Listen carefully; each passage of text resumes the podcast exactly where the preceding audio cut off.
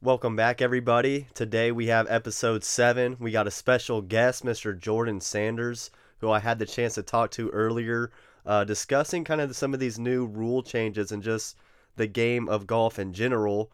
So stay tuned for that. We have a Genesis Open recap that's going to be very short.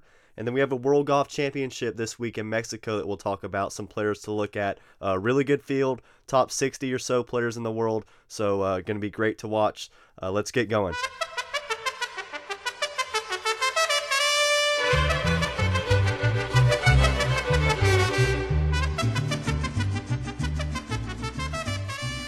We are in Mexico City this week. Gotta love the mariachi band.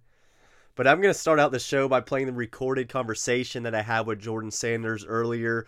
And I've been on the hot topic of putting with the flag stick either in or out now that that rule change was made at the beginning of the year. As we all know, you were not allowed to putt with the flag stick in um, in, in years past forever. That was the rule. And this year, you've seen a lot of PGA Tour players um, starting to putt with the flag in. And even just when you're out there playing, it's something that you can kind of experiment with. I myself uh, did not like the idea at first, didn't even think about putting with the flag stick in, but I was playing a couple weeks ago with a buddy of mine, and we we just left the flag stick in the entire round and and gave it a try, and I made probably a good five or six putts, you know, inside the 10 to 20 foot range by leaving the flag stick in and just trying that. So so far it's worked for me. I kind of like it on flatter putts, you know, inside 20 feet. It just gives you a good a good aiming point. Um, also, kind of a security blanket on shorter putts. You can go ahead and hit them pretty firm and uh, not worry about them catching lip and bouncing out, and go ahead and just kind of hit it off the flag stick. But I had the chance to talk to Jordan Sanders, good friend of mine, collegiate golfer, and uh, ask him uh, for some input on that and, and just some other rule changes that have, have been made uh, since the 2019 season. Since there just has been so many rule changes, and uh, we're still trying to get immune to them. So I'm going to go ahead and play that conversation. Uh, enjoy. On the line to give his input on today's hot topic, putting with the pin in or out, is collegiate golfer and good friend of mine, Jordan Sanders. Jordan, how are you doing? Doing good. Thanks, Vinny, for having me on the show. You got it. Uh, Jordan plays for the University of North Texas as a senior this year. Uh, just getting back from Houston, play just played in a tournament. Am I correct, Jordan? Yes, uh, just finished up. Just got back into Dallas. Cool, cool. How's the weather out there? Uh, it was uh, it was pretty brutal. Not the best uh, draw this week. Um, had some tough conditions, some some wind and some uh, rain. So yeah, yeah, wasn't, wasn't, too much fun. Real quick before we get into discussion, uh, just tell us how how are you feeling? How's the game been so far this season?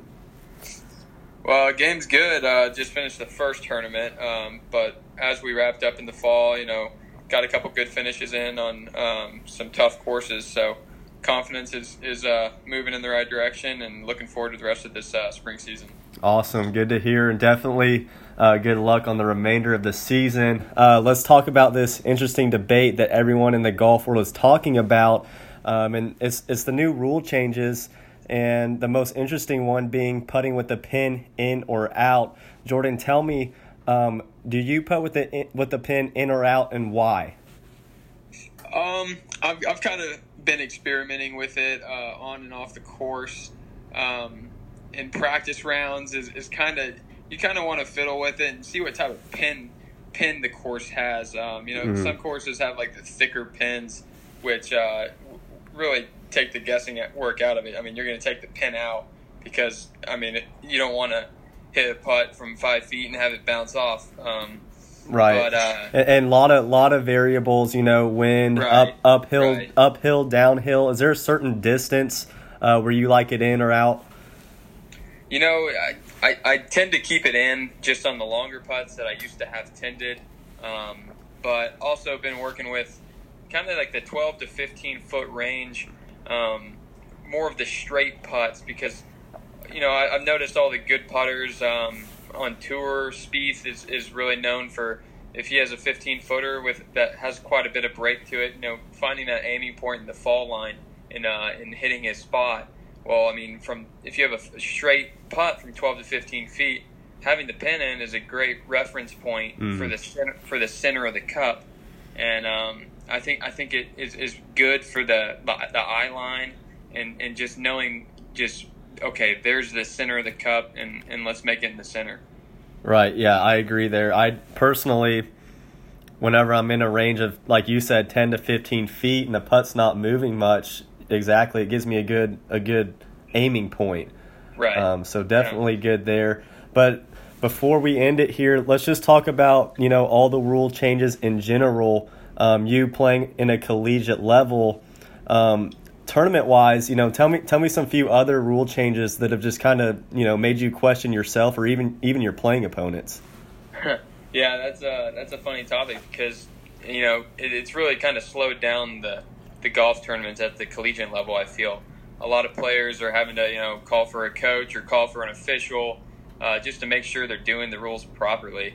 Um, you know, coming from the dropping from knee height mm-hmm. to uh, not having any more water hazards. Everything's being referred to as penalty areas, and um, you know there's a drop with it's like a club length and then a semicircle. So there's a lot of things that you know we had we had to kind of learn. Our team actually went through a rules seminar to figure out you know wow. what what the rules are and, and the, the important changes that um, that that are made. But um, so far, it, you know, I've seen a few players. Uh, luckily, I, I didn't have this instance this tournament, but in the when you're in uh, the balls in the hazard, you're, you're able to you know take practice swings in the hazard and and touch the ground. Right. So that's that's a Crazy. big difference um, that I think is is going to be beneficial if I ever find myself in that predicament. Right, and I know you know the season's early. Uh, you still right. you still are experimenting with all these rule changes. Um, so I'm sure you'll you'll come come across plenty of those those awkward changes. But all right, Jordan, that's all the time we have. Uh, thank you very much for your time, and uh, hopefully I see you soon. No problem, Vinny. Love the show. All right, thank you. Thank you very much. Again, Mr. Jordan Sanders with us. Uh, appreciate your time, brother. Uh, play well the remainder of the season. We're all watching you and hoping you do well. Okay, so a real quick Genesis Open recap. We had JB Holmes defeating Justin Thomas. As we know, Justin Thomas kind of choking it off there at the end, but they had to fit in almost 36 holes all on Sunday. Players were talking about how they've had to get up at 4 a.m. every day because of the delays and, and trying to squeeze everything in. So, probably saw Thomas get a little tired there at the end. But however, it was JB Holmes capturing his fifth career PGA Tour victory. Some other notable notable names up there: Mark Leishman, 12 under, tied for fourth. Also Rory McIlroy, 12 under, tied for fourth. Charles Howell III, who was a DraftKings pick, finishing solo sixth and ninth place. And uh, by the way, don't want to forget to mention uh, Justin Thomas was my pick of the week last week. Uh, I, I predicted him to win. Uh, obviously, sadly, couldn't get it done. However, uh, we also had uh, Dustin Johnson, who was mentioned. I didn't personally, I didn't think he was gonna gonna play too well because he's been traveling so much, playing so much, and he really didn't start off well. Uh, barely made the cut, but finished inside the top ten along with Jon Rahm as another notable. Okay, and that's it for the recap. I want to go ahead and get going and talk about this World Golf Championship in Mexico City now.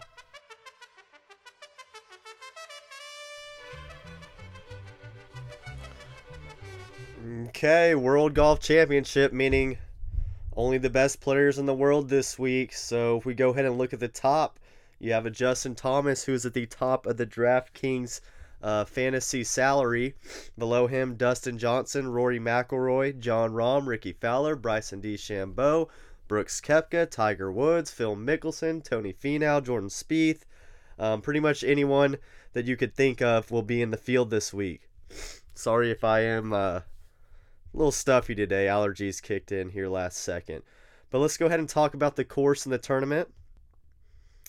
There will be no cut made. Again, only top 60 or so players. So uh, every player player will play all four days. So must keep that in mind when picking your fantasy team this week. The course they're playing is a par 71, listed at 7,300 yards, although it probably plays about 15% shorter than that uh, thanks to the elevation in Mexico. So, uh, long drivers, you know, everyone's going to be fairly there. Everybody's going to be able to keep up a little bit, so the long drivers don't get as much as an advantage this week. Um, some attackable par fours, shorter par fours, and all, all par fives are reachable. So again, distance will help, but I don't think it's quite as, a, as an advantage as we're we're used to seeing. Uh, greens are pretty small and tricky, pretty elevated, so that means we'll be looking for uh, players in strokes gained approach, good approach players who can stick it close and have birdie opportunities, and also just overall short game um, in case some players do miss some greens. Who is good with the wedges getting up and down uh, right now? This is the third year the event has been played in Mexico, so we have just two previous winners at this course. Dustin Johnson in 2017, who came off a win the week before at Riviera, and Phil Mickelson last year, who finished fifth place the week before at Riviera. So usually you want to target some players who have played well the week before, but I think due to just the long, uh, dragged out tournament that they had last week, players are going to be pretty tired, especially if they played the week before at Pebble Beach. So, something to keep in mind as well when picking players this week. Okay, so already moving on to the stats of the week to look at. Strokes gained approach, of course, Justin Thomas at the top. Uh, him and Gary Woodland are two players that you find at the top of nearly every category uh, that you scroll through. You also have Webb Simpson up there, Mark Leishman, Hideki Matsuyama, uh, surprisingly, Danny Willett and Phil Mickelson to kind of round out uh, the top 15 or so um, and players who are playing in this event. And on the European Tour, I went ahead and looked at that stat because, again, this is a World Golf Championship event. You're going to have European Tour players and PGA Tour players, of course. Uh, Shane Lowry, second in strokes gained approach over there. Uh, Sergio Garcia, fifth, and Ian Ian Poulter, 11th. Okay, some some short game stats now. Uh, I saw that Hideki leads the tour in scrambling so far this year, but I also have the spreadsheet pulled up that I got from Fantasy Golf Insiders. Um, it gave me, let's see, it's a little spreadsheet here, so it gives me uh, every strokes gain statistic on one on one sheet, and also each player and where they rank. So if you go to that, uh, I have the strokes gained. Let's see, strokes gained around the green strokes gained putting, strokes gained short game, and those three stats right there gave me a good hint at who is uh, who is playing well around the greens short game wise this season. Again, strokes gained stat is just kind of a reference uh, to the average uh, the average field. And when pulling that up, uh, looking at the short game part of it, uh, Xander Schauffele, surprisingly, or, or, I shouldn't say surprisingly, he's number one in FedEx Cup. Uh, he leads in the short game statistics and nearly everything. Uh, second in putting, first in just short game overall. Let's see, sixth in short game around the green. So, and you look at his ball striking stats, he's more of the uh, middle of the pack, I'd say, when you refer to these top tier players. He's 26 off the tee, 21st approach, uh, 14, 22nd ball striking. So obviously his short game is something that's kept him around uh, this season. And if we look at how he's done here in Mexico, he got a tied for 18th last year, and in 2017 uh, he did not play here. Okay, with that being said, we're going to go ahead and move on to the DraftKings lineup. And this week I went with a little little more conservative lineup since it is a World Golf Championship and the field is really good. You have a lot of players in the mid range who could easily win this tournament. Players like Tommy Fleetwood, Gary Woodland, uh, who we're going to talk about here in a second. But let's go ahead and give you that lineup now. My top tier player, so my most expensive player at just 9100. So I'm skipping out on the Justin Thomases, the Dustin Johnsons, and all of them. I went with Xander Schauffele. I just talked about how well his short game's been. And if you look at him this season, uh, again, he hasn't been spectacular with his irons or wedges, but the short game saved him. He only has one finish outside the top 25 in his last eight starts dating back to October. So, uh, pretty much a guaranteed uh, top 25. Let's let's at least hope so. And uh, he's he's just simply a player that I think will play well and be around all week. Xander Schauffele. Okay, second most expensive player, we went with Hideki Matsuyama. He was mentioned in both stat categories that we looked at. Uh, didn't play here last year, but finished tied for 25th in 2017. He's in good form, tied for 15th or better in his last three starts. Uh, good ball striker, and short game has been on point this year. I like him at just 9,000, Hideki Matsuyama. Okay, then right below Hideki, Mark Leishman. Uh, he played this course very well through the first three rounds last year and then kind of fell apart on Sunday with a 6 over 77. But he is a birdie machine, so definitely useful in a no cut tournament. He'll be there all four days. And since winning his fourth PGA event at the CIMB Classic in, in October, uh, the Australians finished second in the Australian PGA, where he was second in greens and regulation and second in putting.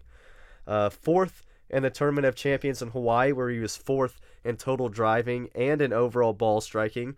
Third in the Sony Open, where he was ninth in scrambling, and fourth last week at the Genesis Open, where he was fourth in greens in regulation. Mark Leishman at 8,700. I like him to be around all week as well.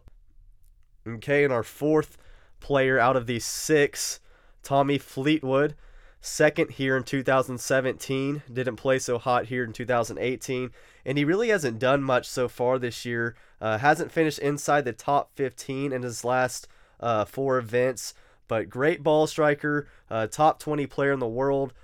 Hasn't played much, so his schedule's just about to start and get going. So maybe this week gives him a jump start uh, to another successful season here in 2019. Tommy Fleetwood as my fourth player. Okay, and as my fifth, Gary Woodland, who I think is just an absolute steal this week. Uh, stat of the week: He has six top tens in eight starts this season. Uh, he, like I said, he's at the top of the list in nearly every stat co- category uh, that you can look at, and he hasn't played in the last two weeks, so very well rested. Gary Woodland, someone who I just think you can't miss at 7,900. Uh, he is my fifth player, and expect big things out of him. Okay, and as my last player, kind of just a kind of a wild card, honestly. Hasn't done much this year. Really doesn't pop out in any uh, categories as far as stats go. But I'm kind of using the same theory that I am with Tommy Fleetwood. This is Alexander Noren I'm talking about. Uh, hasn't played a whole lot either this year, but as we all know, one of the top tier golfers in the world. Uh, maybe this week gives him kind of that jump start to the season as well. Uh, just kind of a random pick, kind of a wild card. Uh, he's not going to miss the cut because there's no cut this week. So Alexander Noren, uh, obviously going to be probably not owned by many other players. So great for tournament play and really any other play. So again, reviewing my team for the week, we have Xander Schauffele, Hideki Matsuyama, Mark Leishman, Tommy Fleetwood, Gary Woodland, and Alexander Noren. I think all uh, players have a chance to kind of be at, in the middle of the pack at least, if not better, since I did go with kind of that conservative lineup, I don't think we'll see really too many of them um, outside in the bottom bottom of the pack. Okay, and to end it with our tip of the week, brought to you by the Academy of Golf Dynamics. www.golfdynamics.com is where you can find us. And we just had our short game school this last week, so we're going to keep it around the greens. And we're going to talk about using a hybrid uh, when you're just off the green rather than maybe using your putter or a wedge, sand wedge. Um, I like to use the hybrid definitely during this time of the season where the grass is really thin. Uh, it's, it's hard to find good grass around the greens uh, during the winter time.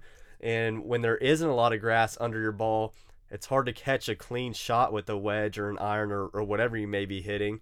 Um, so the hybrid, as long as you keep it to a short kind of putting stroke motion, that hybrid is actually more effective off of the green than than a putter because one it's a bigger metal so you don't have to take as big of a swing back and through and two it has more loft on it so the ball is going to kind of float on top of that grass better on top of the fringe and not getting eaten up by it i like to use a three iron hybrid the lower the degree of hybrid uh, the better it will work again using a hybrid when you're just off the green to get it close to the hole and uh, using it as a putting motion uh, kind of a putting thought uh, will help you save some strokes. Okay, and that is it for episode 7 of Vinny's Tour Talk. Make sure to follow us on Instagram at Vinny's Tour Cast. And make sure to follow us and listen to us on iTunes, or I should say, subscribe to us on iTunes as well. Thank you, everybody, for listening. Have a good week.